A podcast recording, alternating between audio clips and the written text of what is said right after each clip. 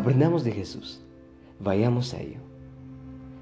El día de hoy, martes 8 de septiembre, tenemos como título Contar la historia de Jesús.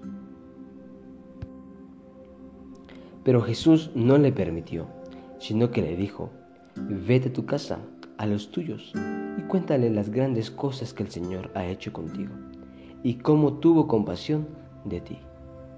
Marcos 5, 19 quiero que te pongas a analizar o pensar o recordar y que me contestes esta pregunta. ¿Quiénes fueron los primeros misioneros que Jesús envió? Si pensaste en los discípulos, esto está descartado. Pensaste en sus seguidores, también está descartado. Pensaste quizá en su familia, en, en su madre, en su padre, también está descartado. No estaban entre los discípulos ni en todo lo ya dicho. No estaban tampoco en ninguno de lo que está, era más cercano a él. Los primeros misioneros que Jesús envió fueron hombres locos, endemoniados, que unas horas antes habían aterrorizado la región y habían enterrado los corazones de los vecinos de la aldea. Con un poder demoníaco sobrenatural, uno de estos endemoniados rompía las cadenas que lo ataban, chillaba en tonos horribles y mutilaba su propio cuerpo con piedras afiladas. La agonía en sus voces solo reflejaba una agonía más profunda en sus almas. Pero luego de que se encontraron con Jesús y su vida cambió, nunca volverían a ser los mismos.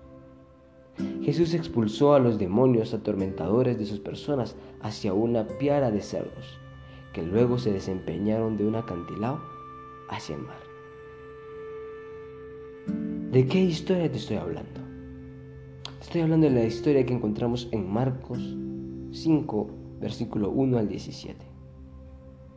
Es aquella donde encontramos al demonio, donde encontramos al endemoniado, que se está dañando a sí mismo, que está en una montaña, que está con grillos, con cadenas, pero aún así la rompe, todo lo que habíamos dicho anteriormente. Pero que cuando Jesús llega en un barco, esta persona, este endemoniado lo va a ir a recibir, pero le hace una pregunta, ¿qué quieres contra mí? ¿O qué quieres de mí? Entonces Jesús le dice que salgas de ellos y le pregunta, ¿cómo te llamas? Y la persona dice, Legión, porque somos muchos. Dentro de ese demonio no solo había un demonio, habían muchísimos, porque una legión es mucho. Entonces Jesús los expulsa, pero antes de esto los demonios le piden que no lo manden al abismo, que no, porque por favor no lo mandasen al, al abismo. Algo que me llama la atención es de que hasta lo piden en el nombre de Dios que no lo manden al abismo, eso quiere decir que los demonios también creen en Dios. Entonces Jesús decide enviarlos hacia casi dos mil cerdos. Los cerdos se vuelven locos y caen, como digamos, a una cascada de, de un río, caen al fondo del agua y ahí se ahogan. Pero lo interesante de esta historia es cómo Jesús cambia a este endemoniado. Es como Jesús le da a conocer quién es el Dios poderoso, quién es el que está dispuesto a amarlo. ¿Por qué? Porque al momento de cambiarlo, al momento de quitarle esto, dice que Jesús lo sana. Sí, lo sana muy, muy bonito, de una manera y de diferentes maneras. Y la historia que encontramos en Marcos nos sigue contando que las personas llegaron, que las personas se atemorizaron, pero a la vez llegaron, porque unos pastores que estaban ahí cerca fueron a contar a todas partes de que Jesús había llegado y que había curado a esta persona. Estaban llegando a ver todas multitudes y se dan cuenta que era verdad. Estaba libre esta persona con la cual habían batallado desde hace tiempo. Y se dan cuenta que lo hizo un hombre, un que no conocían quizá. pero que al ver lo, grande que hicieron, lo grande que hizo, pues quizá se iban a alegrar, pero estas personas se atemorizaron y dijeron, por favor te pedimos que te vayas. Pero de, lo, de algo que sí se sorprendieron, era que lo encontraron sentado a los pies de Jesús. Y estaban escuchando cada palabra de la boca del Maestro. Entonces de eso sí se maravillaron, porque al verlo, imagínate, ya no encadenado, ya no desnudo, ya no loco, cortándose quizá la piel, eh, ya no haciendo cosas malas, pues quedaron maravillados, porque dice que estaba sentado, vestido a los pies de Jesús. Imagínate una persona diferente. Quizá tú has visto una persona alcohólica, que quizá todo el tiempo, todo, todo, casi la mayoría de veces, siempre lo has encontrado tirado en la calle.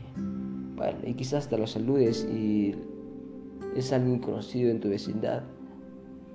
Y al momento de, de acostumbrarte, pues lo ves tirado siempre.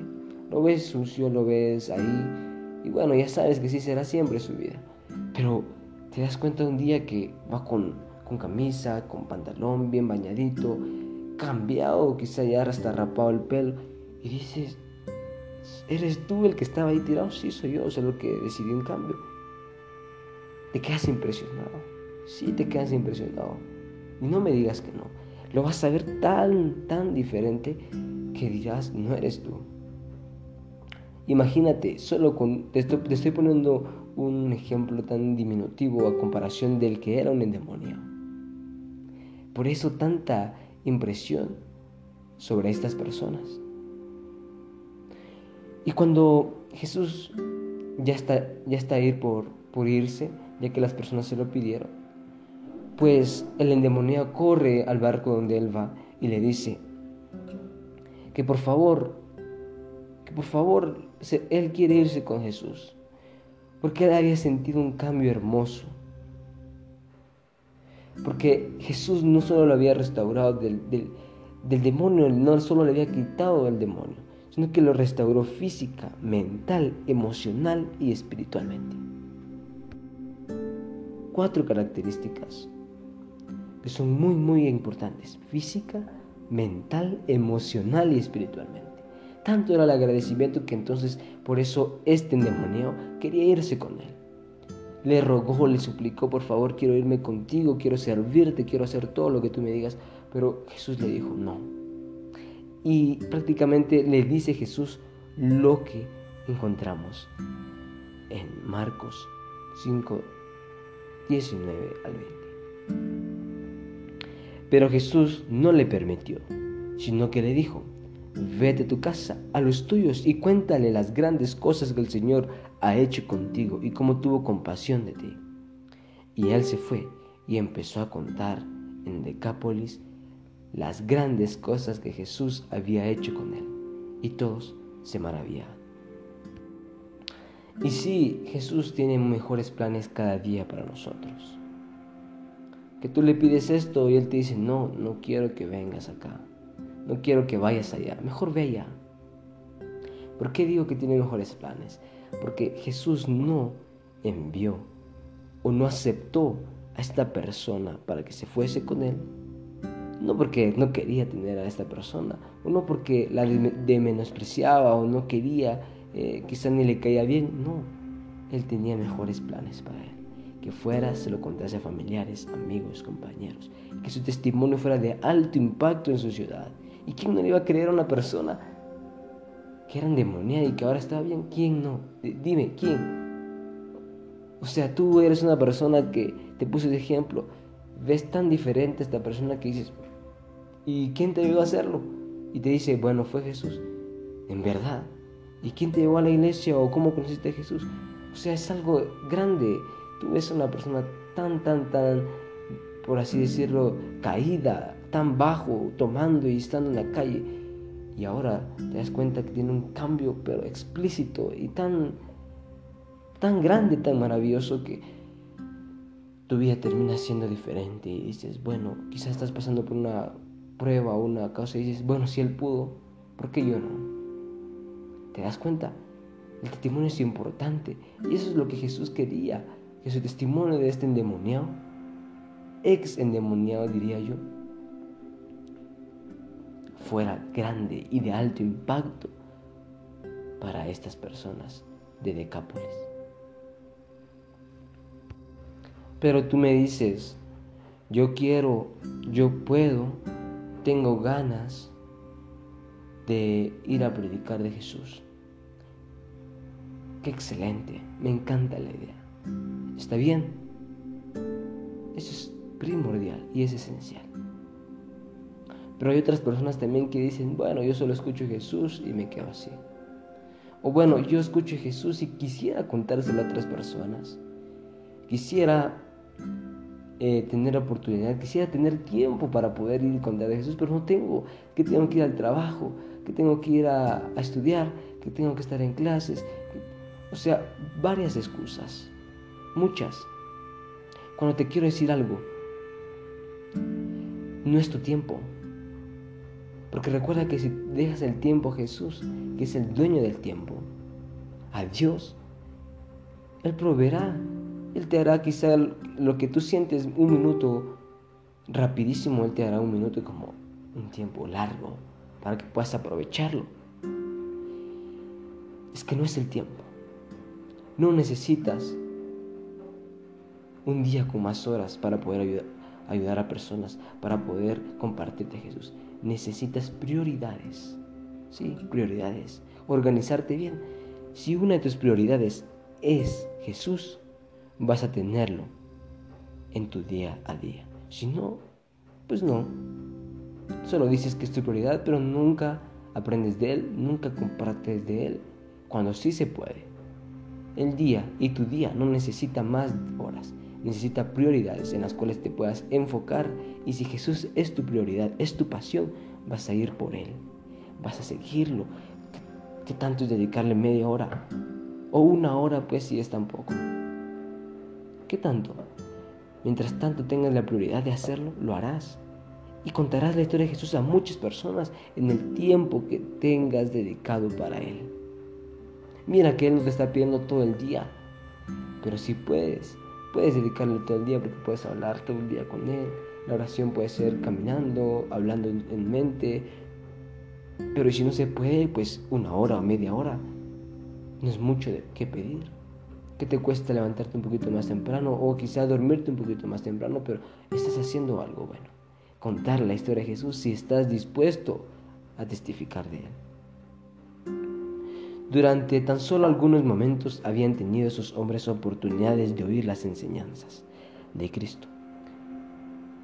Sus oídos no habían percibido un solo sermón de sus labios. No podían instruir a la gente como los discípulos que habían estado diariamente con Jesús pero llevaban en su persona la evidencia de que Jesús era el Mesías. Podían contar lo que sabían, lo que ellos mismos habían visto y oído y sentido del poder de Cristo. Sus testimonios prepararon Decápolis, diez ciudades a orillas del mar de Galilea, para recibir las enseñanzas de Jesús. Este es el poder del testimonio personal. ¿Te das cuenta? Al ex endemoniado Jesús lo dejó con un propósito, un propósito único que pueda preparar Decápolis para que cuando los discípulos en un futuro, quizás cinco o cuatro años después de que Jesús ya haya subido al cielo, llegasen allá. Pero mira, eran como, era como el Espíritu Santo ya había alcanzado corazones, ya había abierto corazones, aunque no los había logrado cambiar a Jesús, aunque no los había, llevado, había quizá este endemoniado eh, llevar a los pies de Jesús en su totalidad, pero ya les había abierto el corazón, la mente. Y cuando llegaron los discípulos en un futuro, pues fue mucho más fácil testificar a Jesús y que estas personas aceptaran a Jesús porque ya habían tenido una experiencia antes con Jesús, ya habían visto a Jesús, ya habían visto que era poderoso y que era, que era una persona, un ser tan importante en sus vidas, la cual necesitaba.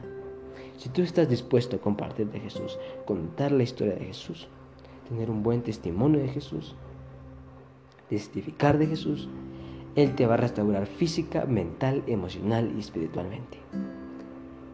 Grandioso, ¿o no lo crees? Si lo estás dispuesto, y si estás dispuesta, pon como prioridad y pasión a Jesús. Y todo, todo vendrá por añadidura. Y recuerda, ante todo fallo diario, está la misericordia diaria y la gracia de Dios. Nos vemos hasta mañana.